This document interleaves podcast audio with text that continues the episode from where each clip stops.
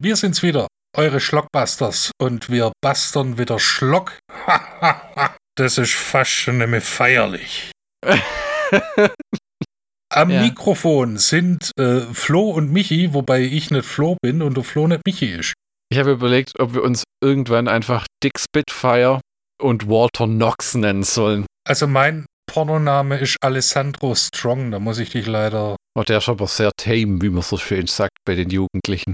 Sorry, Weltraumpräsident McHammergeil war schon irgendwie reserviert. Ist das ein Pornoname oder ist das aus ähm, Idiocracy von Mike Judge? Eher Idiocracy. Erwischt. Folge 67. Hätte ja nie gedacht, dass wir uns so ausführlich mal Stuart Gordon widmen. Ach, äh, ich bin eigentlich äh, positiv überrascht tatsächlich. Ja, das, also ich muss auch sagen, wobei mir, ähm, heute geht es um Fortress, um dir ins Wort zu fallen, mit Christopher Lambert. Halt, halt, halt, halt, Fortress, die Festung. Ja, genau.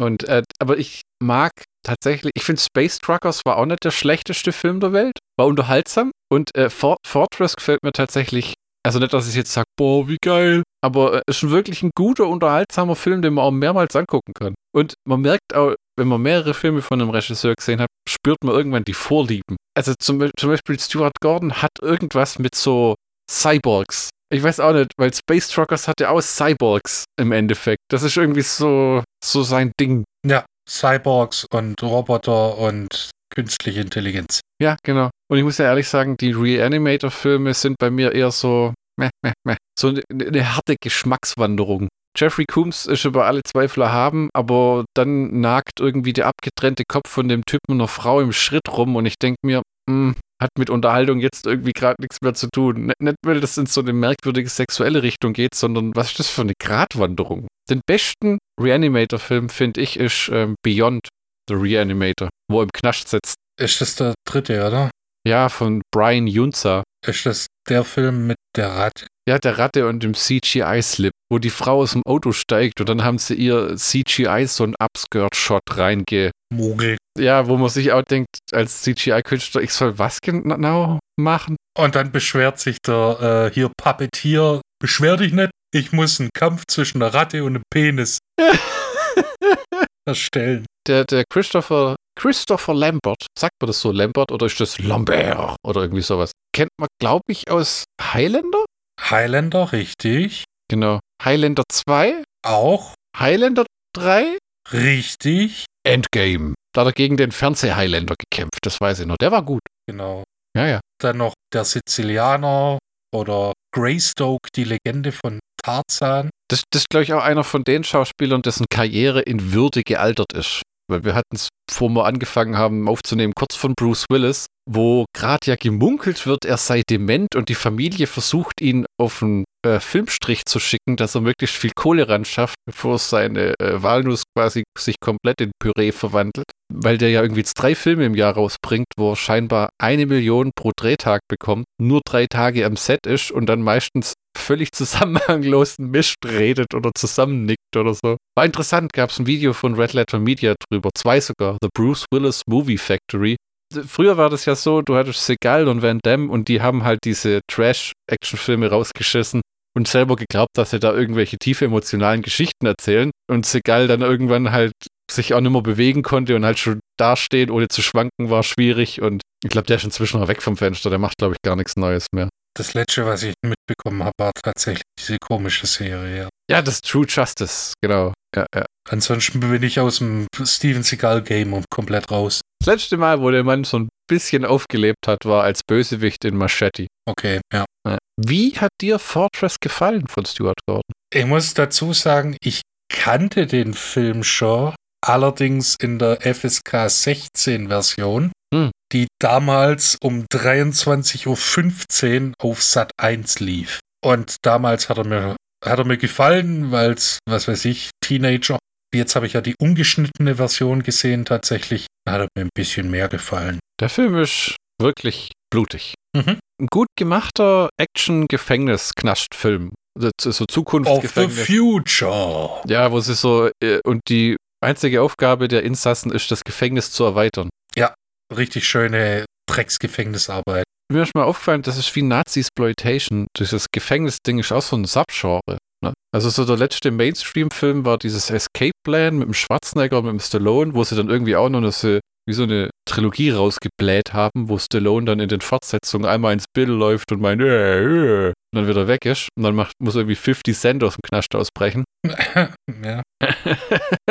und dann gibt's, was gibt's denn da noch? Running Man ist im Grunde genommen auch sowas um Dreiecken. Ich habe eine Zeit lang sehr gerne Gefängnisfilme geguckt, angefangen mit Papillon, Hm. mit Steve McQueen und Dustin Hoffman. Oh, können wir auch Graf von Monte Cristo mit Richard Chamberlain sagen? Das ist ein Teil davon, ja, ja. Hat jetzt gerade nicht den, das Exploitation-Genre des Gefängnisses äh, mit eingeführt. Genau, da, was habe ich dann noch gern geguckt? Äh, Flucht von Alcatraz mit Clint Eastwood. Ah, das ist ein sehr ruhiger Film. Ja, äh, bis dann plötzlich mal schön Finger abgehackt werden. Dann natürlich The Birdman of Alcatraz mit Burt Lancaster. Das ist dann wieder hochwertiger Hollywood-Film. Und äh, Shawshank Redemption natürlich. Ah, okay, über okay. alle Zweifel erhaben ist. Ja, das ist, auch, das ist ohne Zweifel ein sehr guter Film. Den habe ich einmal gesehen und danach hat es mir auch gereicht. Das ist so ein bisschen wie die Serie Oz, falls die mal jemand gesehen hat. Kennst du das? Das war eine, eine von den frühen 90er Jahre HBO-Gefängnisserien mit, wie heißt er, der nachher bei Spider-Man diesen Zeitungstypen spielt. Das ist was für eine richtig knallharte Knascht-Serie. Also wirklich mit, wo du auch die Typen nackt gesehen hast. Und das war das erste Mal, dass ich so ein amerikanisches oder überhaupt Gefängnis gesehen habe, wo ich mir gedacht habe, junger Vater. Weißt du, mit dieser komischen Kultur und Leute werden sich als Sklaven gehalten und Na, äh, äh, äh, das, das war echt interessant, aber nichts, was du jemals zweimal sehen willst. Nicht wie so eine Star Trek DVD, die du immer mal wieder reinsteckst. Ach komm, in der Folge, wo der Typ vergewaltigt wird, das können wir doch nochmal angucken. das war lustig. Scheiße. Ähm, zu dem Fortress gibt es ja tatsächlich einen zweiten Teil. Hast du da mal irgendwie Von- Berührungen gehabt? Nee, der äh, lief danach um 0 Uhr, weiß der Kuckuck, und da wollte ich ins Bett. Habe ich auch nicht gesehen. Liest sich auf dem Papier auch wie so ein typisches, so eine typische Schrottfortsetzung. Der Originalregisseur wollte nichts damit zu tun haben. Christopher Lambert ist dabei und er kommt wieder in den Knast, wo du denkst, ja. Oh Wunder. Äh, Ich habe mal geguckt, die deutsche DVD ist unbezahlbar von Columbia TriStar. Die kostet, also die musst du erst mal finden und dann kostet sie wohl über 30 Euro. Aber wahrscheinlich gibt es auf Prime oder irgendwo zum Streamen für einen Apfel und ein Ei. Aber es juckt mich auch nicht sonderlich irgendwie so, weil mh, den finde ich gut, aber ich erwarte von, von der Fortsetzung ehrlich gesagt nur Schrott. Und du? Ich erwarte auf jeden Fall keinen ersten Teil, weil Äh, wir, wir können ja irgendwann eine Folge machen, so Fortsetzungen zu Filmen, die keiner sehen will. Dann machen wir irgendwie ähm, Fortress 2 und dann Day of the Dead Con Contagnium oder wie dieser Schrott heißt. Kannst du dich daran noch erinnern? Wo einer irgendwie die Rechte bekommen hat zu Romero's Day of the Dead und gesagt hat, ich drehe dazu eine Fortsetzung, was dann ungefähr den Charme von einer leeren Bierdose hatte, die irgendwo am Bahnhofsgleis steht. gut, ich meine, mir, mir ist die Existenz bekannt, aber ich habe den Film nicht gesehen. Leg auch keinen gesteigerten Wert drauf. Ja, ja. Gibt sogar eine Fortsetzung davon. Ja, von Pornos gibt es auch viele Fortsetzungen. Ach du.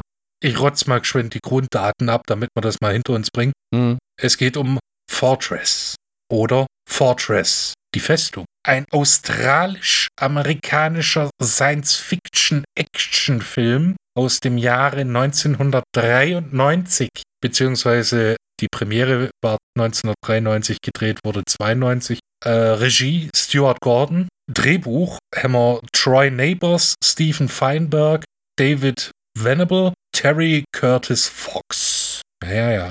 Recht viele Leute, ehrlich gesagt, oder? Ja, Aber das ist ja auch, das IMDB-Trivia hat uns ja verraten, Schwarzenegger hätte dort mitspielen sollen. nicht nur Schwarzenegger, Rutger Hauer, Richard E. Grant, Oh, wo ich dachte, das wäre anders gewesen. Wahnsinn, ja. Und, und Schwarzenegger hat sich ja scheinbar dann damals zurückgezogen. Ich glaube, der Film ist von 93, ne? Ja, genau. Das heißt, ich könnte, Schwarzenegger ist ja in seiner Karriere immer sehr taktisch vorgegangen und ich glaube, der hat sich auch gesagt, es macht keinen Sinn, nach Terminator 2 in so einem Film noch mitzumachen, weil das wäre ja wie ein Downgrade. Und ich, und ich glaube, ähm, je weiter die Mitte der 90er kam, desto ähm, bedrohender wurden damals Schwarzeneggers Herzprobleme, der ja zweimal operiert wurde, weil er an so einer chronischen Herzkrankheit aus seiner eigenen Familie heraus leidet. Auf jeden Fall, da Schwarzenegger hingeschmissen hat bei dem Film, ist das Budget mal kurz von 70 Millionen US-Dollar auf 12 zusammengeschrumpelt. Und für das war das dann, also ist ein beeindruckender Film, also auch von den Effekten. Ja, schöne Matte, Matte oder Map-Paintings? Matte-Paint. Ja, und äh, schöne, schöne Modelle auch. Aha. Wobei man schon sagen muss, man merkt irgendwann das niedrige Budget, weil sobald sie in ihrer Zelle sind, spielt der Film nur noch an drei Orten. Ja, aber ich finde das, find das geschick, geschickt gemacht, weil das fällt dann nicht so auf, dass es im Prinzip nur die Zelle, die äh, Räumlichkeiten des Gefängnisdirektors und wenn es hochkommt, äh, dann die Baugrube. Ja, ist aber auch ganz gekonnt getrickst. Also die Sets sind immer noch riesig, muss man sagen. Und mit so, ähm, wie schön bei den Herr der Ringe-Filmen, das ist halt mein bestes Beispiel, hat man auch so Größe, gerade durch diese Models erzeugt. Und äh, wenn sie dann da so die Etagen runterfahren durch die einzelnen Abteilungen, das sind ja im Grunde genommen ist das immer die gleiche Etage, die man halt anders ähm, ausgestaltet hat. Ja, genau. Und mit anderen Leuten verziert hat. Beziehungsweise äh, bei einer äh, ist mir aufgefallen, das sind die gleichen Leute, nur anders drapiert. In einer anderen Position, also ist ja auch nicht schlecht. In den Hauptrollen, wie bereits erwähnt, Christopher Lambert, mein persönlicher äh, Liebling Kurtwood Smith. Welcher ist das? Der Gefängnisdirektor Poe, der richtig, der kann richtig gute Arschlöcher spielen. Das war, man muss aber auch sagen, das war auch eine tolle Rolle. Ja. Also im, im Sinne von, ähm, das ist nicht so der typische Arschloch-Gefängnisdirektor, sondern es gibt tatsächlich einen Twist auch. Ja, da kommen wir später noch dazu. Oh ja. Und äh, zeigt auch so ein bisschen Menschlichkeit. Ja, ist wahr. Weil ich habe auch gedacht, der, es kommt ein Punkt in der Handlung, wo der, ähm, also am Anfang flieht Christopher, äh, äh, ich sage einfach Lambert, ja, äh, mit seiner Frau und die ist schwanger und die versuchen das zu verheimlichen, was ziemlich abwertend behandelt wird in dieser Gesellschaft. Ein Kind Politik? Äh, ja, und dann auch so Kommentare wie Those breeders, they'll never learn. Seine Frau wird irgendwann auch gefangen genommen und wird gegen ihn eingesetzt und der Gefängnisdirektor zwingt die dann mit ihr zu leben, wo man sich schon denkt, uh oh. Aber tatsächlich wird es gar nicht so schmierig, schleimig, wie man vielleicht denkt, äh, sondern der sucht wirklich einfach nur, wie soll man sagen, ähm, Liebe. Tatsächlich, ja. Nicht körperliche Liebe. Ja, genau, weil wir erwähnen später noch, der Mann ist nicht imstande, körperliche Liebe äh, und überhaupt und so. Zu vollziehen. Ja, genau. Der sucht tatsächlich einfach Gesellschaft sozusagen. Ne? Und ist auch recht einfach an der Nase rumzuführen, weil er. Weil er tatsächlich im Prinzip nichts anderes kennt wie diesen Gefängnisdirektorberuf. Genau, und sich selber auch irgendwo hintenrum bewusst ist, dass er hier einfach auch nicht rausspazieren kann. Also der ist im Grunde genommen genauso gefangen äh, wie die Leute, die da im Knast sitzen. Ne? Und wer noch mitspielt? Tom Towles. Genau, als Sticks. Der Grund, warum im Endeffekt ähm, Devil's Rejects handlungstechnisch passiert ist, weil er im ersten Teil erschossen wird. Genau. Der Mann sah auch immer schon gleich aus, oder? Tom Towles mit seinem Bärtchen und seiner Glatze. Ja, bedrohlich, bedrohlicher Mann. Riesig, gell? Wirkt wie so ein Schrank. Da hätten wir aber auch noch Vernon Wells als Maddox, der, dieser Psychopath. Ah ja, der dann äh, mit dieser Nummer 187 in die Stirn geritzt, der dann noch äh, in die Luft gesprengt wird oder so. Ja, mit der Splattergun. Ja, die, die haben in dem Film, kriegen die sehr brutal bei ihrer Einlieferung so, ein, so eine Metallkugel den Rachen runtergedrückt. Das sieht echt übel aus, wenn die das so den Mund aufgerissen bekommen und die kann Schmerzen herbeiführen oder kann tatsächlich denn ihre Bauchdecke einfach in die Luft sprengen, was aussieht wie so eine Splitterbombe nachher. Na, genau, da wird ja der erste. Ja, es ja. gibt immer einen in der Anfangsszene, wo sie ankommen, der durchdreht. Ja, ja, ja, ja. I told you, man, dead on arrival. Dann hat man noch äh, äh, Laureen Locklin als Karen B. Brennick, die Frau von Christopher Lambert. Clifton Collins Jr. als Nino Gomez, Lincoln Kilpatrick als Abraham und Jeffrey Coombs als D-Day. als Technik-Nerd. Ich würde jetzt behaupten, dass Jeffrey Coombs Stuart Gordons Good Luck Charm ist, aber das ist er ja eigentlich gar nicht, weil es gibt reichlich Stuart Gordon-Filme, wo Jeffrey Coombs gar nicht auftaucht. Umso schöner, dass er hier eine Nebenrolle hat. Ja, und äh, auch noch eine einprägsame. Hm. Aber das ist, äh, glaube ich, auch Jeffrey Coombs geschuldet, der seine Rollen wirklich ernst nimmt. Ja, das muss man wirklich sagen. Ein, leider verdammt zum Charakterdarsteller, oder? Abgesehen von den Reanimator-Filmen. Ja, verdammt. Ich meine, das ist das Ziel von einem Schauspieler, glaube ich. Manche, ne? Äh, schon ein bisschen, weil äh, so Typecasting ist halt. Ja, stimmt, das hat ja Lance Henriksen mal gesagt. Er, er macht gar nicht mehr so Sachen wie Aliens oder sowas, weil er gar keinen Bock hat auf diese Aufmerksamkeit. Soll, soll ich mal vorlesen, was OFDB zu dem Film schreibt? Ja, dann mach doch. Also, der Film spielt in einer fernen Zukunft im Jahre 2017. Jede Familie ist per Gesetz nur eine Schwangerschaft gestattet und eine Widersetzung von dieser Regel wird unter schwere Strafe gestellt. John und Karen Brannick sind ein glücklich verheiratetes Paar. welches aber ihr erstes Kind verloren hat. Als Karen zum zweiten Mal schwanger wird, versuchen die beiden ins Ausland zu flüchten. Doch sie werden erwischt und in ein Hightech-Gefängnis, welches einer Festung gleicht, gebracht. Da ist aber jetzt der schuld, der diesen Satz äh, so formuliert hat, dass das kein Mensch richtig vorlesen kann. Äh, Neben Nebensatz, Hauptsatz, egal. Dort herrscht der gefährliche Direktor Poe mit Hilfe des Computers Seth. Jeder Ungehorsam, selbst erotische Träume zählen dazu, wird von ihnen aufs härteste bestraft. Nun liegt es an John, sich und seine Frau zu retten. Wow. Der Computer klingt übrigens wie ein Typ, ist aber eine Frau. Ja, also, und das ist die Frau von Stuart Gordon. Ach, tatsächlich. Naja. Ja, das, äh, ja. Also wieder mal so eine schöne, nichtssagende Inhaltsangabe auf OFDB. Ich habe gerade, während du vorgelesen hast, in Erfahrung gebracht, Fortress 2 spielt im Weltall. Weltraum knascht man. Natürlich, mit Weltraum-Androiden, äh, Cyborgs. Vielleicht müssen wir uns den doch früher reintun als gedacht. Hab gerade bei Medimobs die DVD für einen Zehner gesehen, hab mir gedacht, aber dann, ja, ja. Ja, für 10 Euro kannst du halt auch andere Dinge machen. Dem ist so, ja. Dem ist so. Wie hat dir der Film gefallen? Besser als ich gedacht habe, muss ich sagen. Gefängnisfilme sind immer schwierig. Flucht von Alcatraz habe ich auch gesehen, hatte ich auch mal auf DVD, fand ich langweilig. Mit Papillon konnte ich nie was anfangen. Den Graf von Monte Cristo habe ich jetzt gefühlt tausendmal schon gesehen. Ja, den finde ich immer noch gut.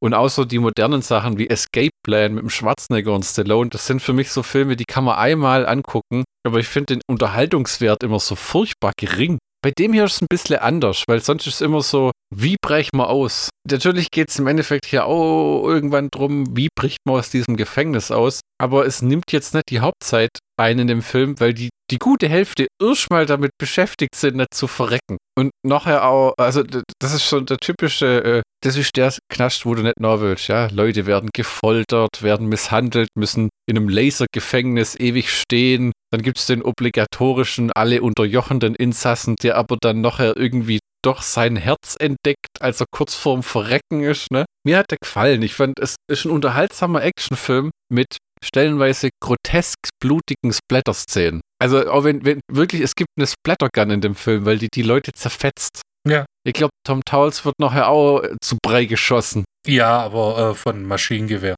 Ja, nicht so blutig wie Maddox oder so, aber ähm, ja, es ist ein, es ist ein guter, äh, unterhaltsamer Film, der tatsächlich, wo ich mir, einer der wenigen, wo ich sagen muss, ich könnte mir davon einen guten Remake vorstellen. So, ähm, der Film ist von 1993. Und wenn ich 30 Jahre alt. Ja, Moment. Wenn ich dir jetzt, ich habe den Film, wir beide haben den Film gesehen. Es gibt eine künstliche Intelligenz, die den Mhm. Knast leitet. Wenn ich dir jetzt sage, Amazon Prison, geleitet von Alexa.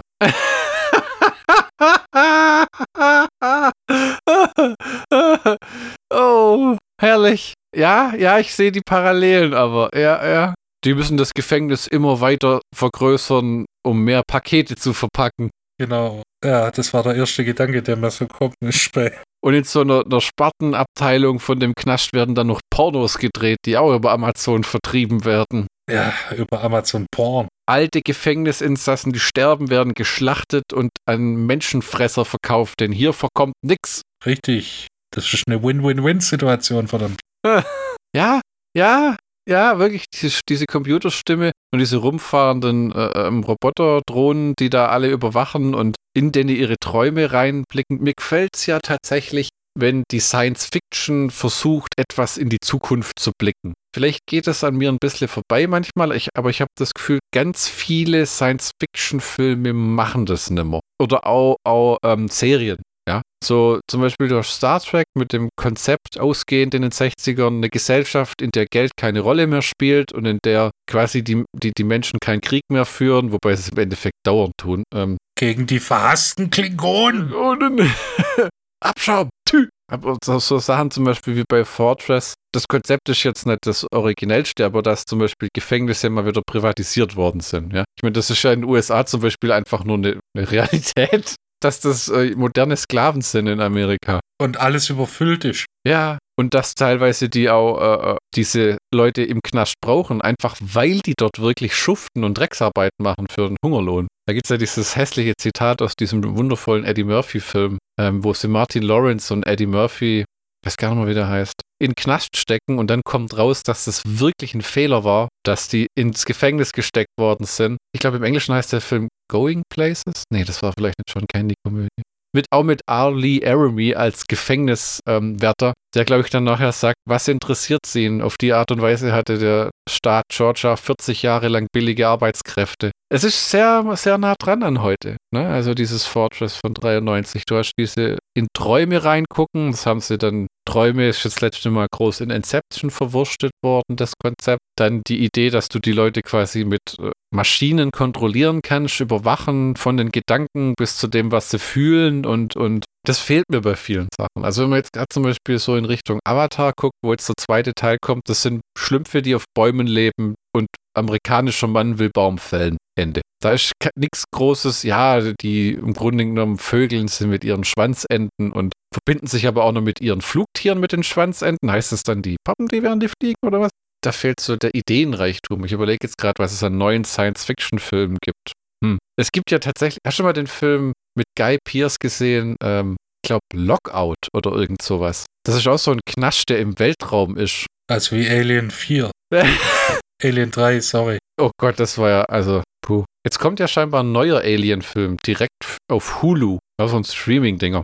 Ja, warum, warum nicht? Warum bringt man nicht alles auf Streaming raus? Weil, weil Leute zu faul sind. Würdest du dich dem anschließen, dass äh, Science Fiction heutzutage unkreativer ist? Naja, ich, ich glaube eher, dass der, ähm, der Hauptfokus des Mainstream Science Fictions ist gerade eher in Richtung, oh, erinnert ihr euch noch an den Film? Wir bringen jetzt eine Fortsetzung raus. Ich spiele jetzt auf Star Wars an. Ja, okay, ja, ja. Was, wo ich gedacht habe, ja, mir ist aufgefallen, ich bin nicht der größte Star Wars-Fan.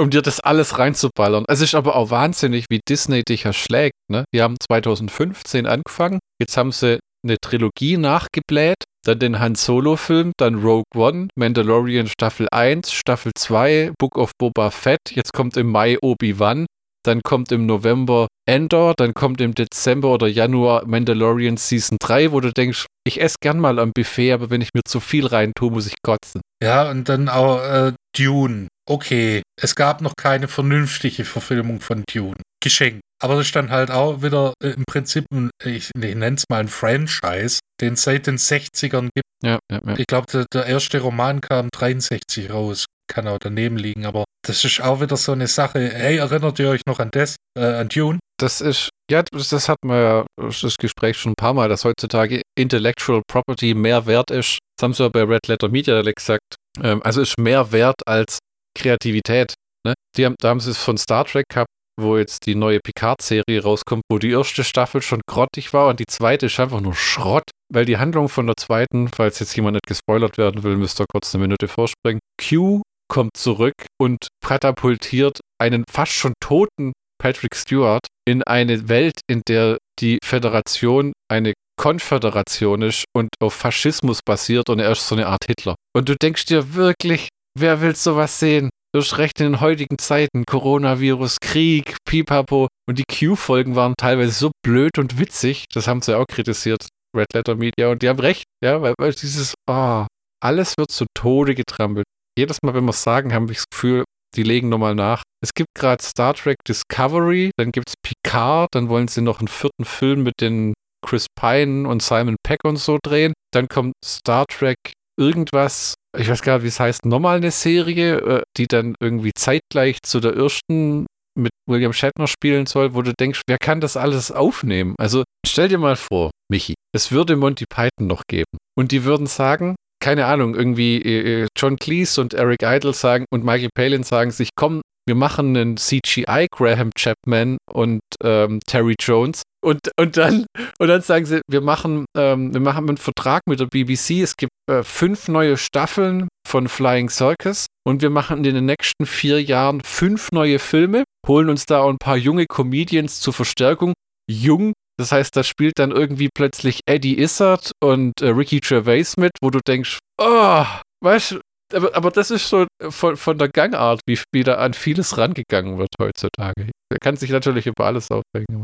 Ganz ehrlich, das, das ist halt einfach nur, hey, ihr habt das erste Mal, fandet ihr cool? Okay, Jetzt werdet ihr zugeschissen, Alter. Ihr werdet keine freie Minute haben. Ihr werdet aufwachen, ihr werdet arbeiten gehen, ihr werdet Star Wars angucken oder äh, Star Trek angucken. Dann werdet ihr schlafen und dann werdet ihr wieder aufwachen und es wird ewig so weitergehen. Gott verdammt.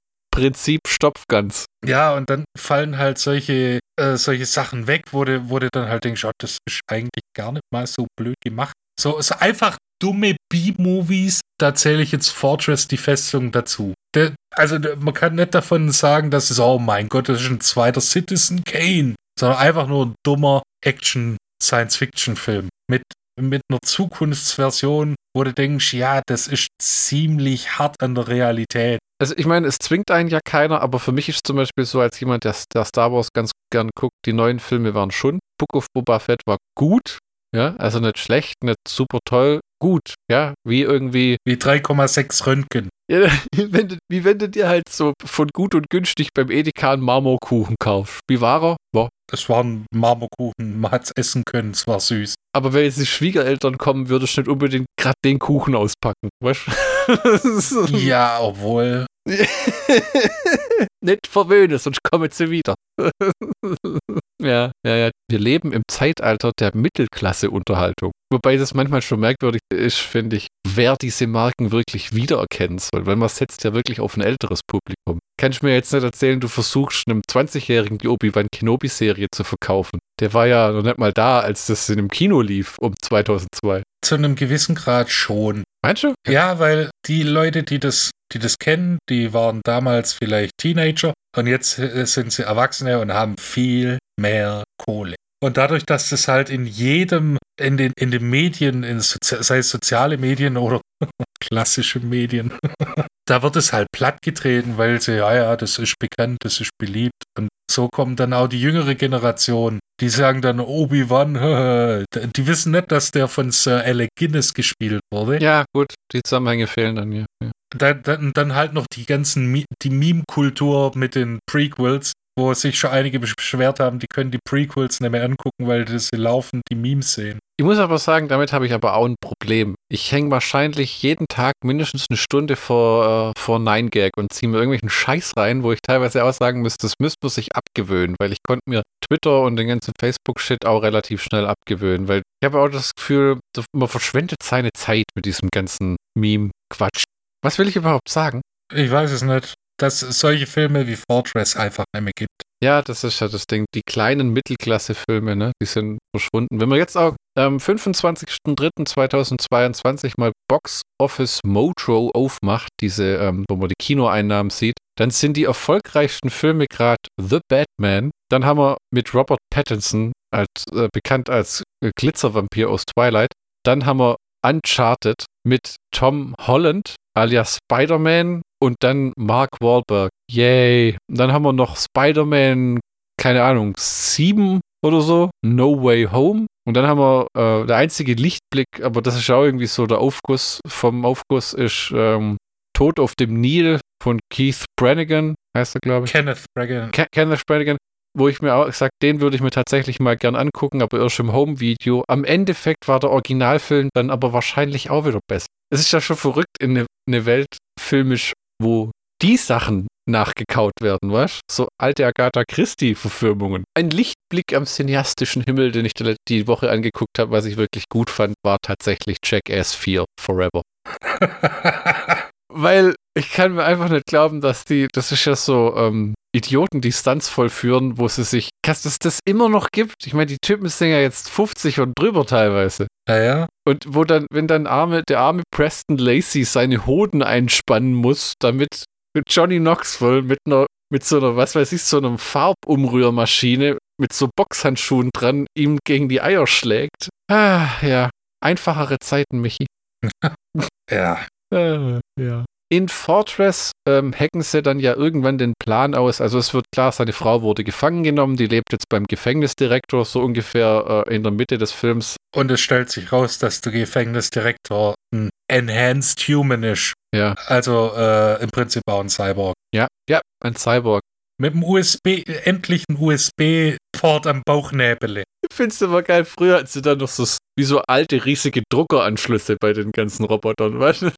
Aber ich muss sagen, die Einführung von dem fand ich auch fast ein bisschen gruselig. Weil der sitzt so Augen nach hinten gerollt in seinem Stuhl, kriegt irgendwas rein und rausgepumpt und macht so. Wie, wie bei Dracula. Bram Stokers Dracula. Hörst du, du hörst, bevor du siehst. Und dann ähm, gibt es tatsächlich so einen Plan vom Gefängnis, in dem sein Büro und so ein Diamant, den der äh, eine Typ, der dort putzt, Abraham. der sitzt mit Tom Towles, Christopher Lambert, ähm, Jeffrey Coombs und ähm, dem Clifton Collins. Ja, genau. Äh, Julio. Äh, in der Zelle und dann können sie, wenn sie den Diamant in Jeffrey Coombs Brille einsetzen und an die Laserschranke halten, mit der die Zelle abgesperrt ist, können sie den Plan sehen und sehen dann, wie sie entkommen können. Ja. Wobei ich glaube, viele machen es nicht raus aus dem Knast, oder? Es machen ganz genau zwei, ja, drei Leute schaffen es. Ja, ja, genau, genau. Er und seine Frau. Der Film hat auch ein merkwürdiges Ende. Ja, Also ich habe da auch, wenn man auf Schnittberichte com rumschaut, gesehen, teilweise ist das Ende nur in der Unrated-Fassung und ich will meinen, irgendwas gelesen haben von Nachdreh, weil plötzlich gibt es da noch eine gigantische Action-Szene am Schluss mit einer epischen Explosion, wo man denkt, die Frau ist jetzt bestimmt tot und dann läuft sie aus, aus der Schutt und Asche, wo nur noch im Hintergrund irgendwie fehlt, so dudum, dum, dudum. er hat, hat dann überlebt und lehnt sich an das Fahrwerk des äh, gesprengten LKWs. Ja, sehr, sehr merkwürdig. Aber der Film hat auch so komische Situationskomik. Wenn zum Beispiel Jeffrey Coombs mit seinen Socken in alle Ecken wippend unterm Stockbett liegt und dann da, This thing is amazing, man. Wie so, ein, wie so ein kleines Kind, das einen Comic liest. ja, und baut auf dieser Hardcore-Porno-Zeitschrift diesen äh, Sender auseinander, den die alle im Bauch tragen, den, sie, den dieser Maddox, als er explodiert ist, hinterlassen hat, sagen wir mal so. Ja, genau, weil er wird ja nicht von der, von der Kapsel gesprengt, sondern von der Splattergun. Ja, die tatsächlich so heißt. Ja, und in dem Film so genannt wird. Und man erfährt auch, was, also was es mit der Ein-Kind-Politik auf sich hat. Die Frauen werden äh, dann nämlich auch eingekästelt, wenn es, wenn die Flucht nicht gelingt. Und die gebären das Kind und daraus werden dann diese Enhanced Human Cyborgs gemacht. Nur die Frau überlebt dann nicht. Also die Operation ist nicht dafür ausgelegt. Boah, bringen wir nur zusammen, wie diese Firma heißt, die dieses Gefängnis betreibt. Das spielt ja im fernen Amerika 2017. Richtig, Mantel Corporation übrigens. Genau, genau. Und die ähm, äh, wollen dann die Menschen zu so Androiden umwandeln. Enhanced Humans. Ja, ja, genau. was, was ich mir gern angeguckt habe, war ähm, Kurtwood Smith, der so langsam lernt äh, quasi, was Liebe ist, weil das hat er, man sieht, das hat er noch nicht so gehabt und es setzt dann auch die Sicherheit des Gefängnisses auf Spiel in Anführungszeichen Ja, ja, ja. äh, und streitet sich mit der künstlichen Intelligenz. Die er dann eine Zeit lang tatsächlich auch erpresst, ne? Bis sie irgendwann sich gegen ihn wendet. Man denkt so, ja, der kann seinen Willen durchsetzen, aber dann ähm, setzt die den ja unter Stubenarrest irgendwann nach dem Motto, du bist Eigentum der Mental Corporation und du gefährdest das ganze Gefängnis und du wirst ersetzt werden und es kommt jetzt jemand Neues. Genau, und dann der Standardspruch, Crime doesn't pay. Das, das habe ich aber auch schon in anderen Knastfilmen irgendwie mal gesehen. Ist das nicht in Running Man oder irgendwas? Ja, irgendwie sowas. Ja, gell? Das ist ein guter Film, auch mit ausgewogenen Charakteren, ne? Du hast einmal, mein Christopher Lambert ist witzigerweise noch der platteste von allen. Du weißt über den praktisch gar nichts. Aber äh, zum Beispiel Jeffrey Coombs ist der Tüftler und der Nerd und der Trottel, so das, das Opfer im Knast im Grunde genommen. Und, und auch offensichtlich aus Kalifornien. Far out, man. Ähm, Tom Towles ist der Typ, der auf hart macht, aber eigentlich auch nur gern mal ein paar Freunde hat, hätte, mit denen er abhängen kann. Dann haben wir den Abraham, wo ich den Schauspieler gerade nicht mehr weiß. Lincoln Kilpatrick. Ja, der sich äh, verzweifelt einredet, da er ja als sozusagen Diener für den Gefängniswärter arbeitet, dass der ihn irgendwann auf Bewährung rauslässt, womit er den auch immer wieder erpresst und anmahnt, wobei jeder weiß, da kommt niemand raus. Und der Typ sagt, sagt ja auch irgendwann, er würde ihn nie gehen lassen. Warum auch? Was soll er denn ohne ihn machen? Ja, was, was wäre ich nur ohne ihn? Ja, ja, genau. Also das hat, mir- das hat mir wirklich äh, äh, gut gefallen, weil oft bekommst du in vielen Filmen halt furchtbar platte Charaktere. Ja, das ist halt, wenn es wirklich so ein Klischee-Gefängnisfilm ist, das hast du nicht solche dreidimensionalen Charaktere, sondern einfach nur, hey, ich bin der Gute, ich bin der Böse. Ja, ja. Gerade in Escape Plan zum Beispiel. Ich meine, das war ja eh durch äh, mit Stallone und Schwarzenegger. Das war nach Expendables, da ging es ja nur darum, die in einen Film zu kriegen, wo sie gemeinsam mitspielen, damit Schwarzenegger eine riesen Knarre in die Hand nimmt. Und Stallone steht halt wie immer da und direkt sein kleines Köpfchen. Ich krieg das nie aus dem Kopf raus, dieses Making-of-Bild, wo er bei Demolition Man, wo er auf einer verdammten Bierkiste steht, damit er Wesley Snipes in die Augen schauen kann. wie auf so einer Punika-Kiste. Das ist ja, das ist ja was, was man, was man oft vergisst, dass Schauspieler, es gibt viele Action-Schauspieler, also Stallone oder auch der Jason Statham, das sind echt wirklich kleine Männer. Also Im Vergleich zu dir vielleicht. Ja, aber auch im Vergleich zum Schwarzenegger oder, oder, oder so oder zum Segal. Ja. Ja, Fortress. Ja, tatsächlich ein, ein guter Film. Ein unterhaltsamer Film, Splatter-Szenen, Action-Szenen, gute Dialog, ein gutes Drehbuch, wirklich. Also es ist äh, deutlich über Mittelklasse-Durchschnitt. Aber mich würde tatsächlich mal interessieren, wieso solche Filme nimmer im Fernsehen kommen. Also es gibt so einen ganzen Schwung alter Filme, die gefühlt nimmer in der Glotze kommen, was ich nicht ganz verstehe. Weil man mit Serienfolgen mehr Werbezeit reinpressen kann. Ah, okay, okay. Und äh, mehr Kohle machen kann. Deshalb kommt auch von, was weiß ich, wenn Scrubs mal wieder kommt, dann kommen gleich fünf Folgen hintereinander. Ah, tatsächlich, okay. Mit Fernsehserien verdient man halt mehr Geld. Hm. Kommen wir dann schon zum Schlockbusters-Count von Fortress? Können wir machen, ja. Willst du, soll ich? Machen wir beide gleichzeitig. Ja, genau. Dann kann der sich im Schnitt überlegen, wie er es macht. Der Schlockbusters wir haben von Fort also einen Schluck von Fortress. Wir haben eine belanglose Handlung, muss man sagen, die interessant umgesetzt wird mit schönen Visuals, tollen Effekten, kein CGI, noch alles schön händisch, auch wenn man sieht, wie dem Tom Towels diese äh, die Metallkugel aus dem Magen den Rachen hochgezogen wird, schön mit so einer Gummipuppe. Ja, interessante Charaktere. Es ist einfach ein unterhaltsamer Film. Wie soll man es richtig formulieren? Die Mischung stimmt. Guter Cast, gute Effekte, schöne Sets, äh, rundum, rundum unterhaltsam. Richtig, ja, die Klischee-Handlung muss man halt auch dazu sagen. Ja, das war. Wurde interessanter umgesetzt, als man befürchten könnte. Ja, ja, das ist wahr. Das ist äh, ein, ein Film, den man guten Gewissens empfehlen kann. Und Kurtwood Smith spielt wieder ein Arschloch. Äh, ja. Das ist, der, der letzte, vorher habe ich irgendeinen Film angeguckt, wo der demnächst auch wieder mitspielt und irgendeinen Arsch spielt. Der, der ist immer noch ähm, alive and well. Damit wären wir wohl am Ende von Folge 67. Oh, da fällt mir ein, ich habe was vergessen. Ich muss ja noch mich rechtfertigen. Eigentlich hätte an der Stelle Don Coscarellis John Dice at the End kommen sollen. Für die absoluten Schlockbusters-Nerds, die fein aufpassen und machen wir uns nichts vor. Keiner passt so gut auf. Äh, wir kündigen zwar immer die Filmchen schön an, die als nächstes kommen und der eine denkt sich dann vielleicht, oh, nicht schlecht oder habe ich noch nie gehört oder um Gottes Willen, das höre ich mir nicht an. Aber eigentlich hätte hier Don Coscarelli mit John Dice at the End sein sollen und den habe ich mir angeguckt und habe nach einer halben Stunde echt abgeschalten. Irgendwie Monster aus Tiefkühlwürstchen, das telefoniert und dann auseinanderfällt und man kann in die Zukunft schauen, aber immer nur 10 Sekunden und die jagen Übernatürliches, aber und dann macht es bei mir Bläh. Und dann denkst du dir, okay, wie vermittle ich das jetzt in einem Podcast? Wie gebe ich die Handlung in Ansätzen weiter? Bei, bei mir war es endgültig vorbei, als ich dann festgestellt habe, dass der Film keinen Wikipedia-Eintrag hat. Dann habe ich mir gedacht, Oh, oh, oh, oh, oh, Gefahr, Gefahr, Gefahr. Nicht gut, nicht gut. Ja. Jetzt haben wir Fortress zu, äh, vorgezogen, weil wir nehmen manchmal äh, zwei Folgen hintereinander auf und jetzt danach wird Einspringen für Don Coscarelli Onkel Uwe Boll in der fünften Uwe Boll-Folge mit Rampage, Rache ist unbarmherzig. Tja, und ob wir wirklich die Wahrheit sagen oder ob wir die Planung wieder umschmeißen, das erfahrt ihr nur, wenn ihr nächstes Mal wieder reinhört. Ja, genau. Wir zwei hören uns jetzt gleich wieder, aber ihr hört uns erst in zwei Wochen. Mit Folge 68, Uwe Boll 5. Rampage. Wie es in Unreal Tournament früher immer so schön gesagt haben. Ähm, tschüss. Auf Wiederhören.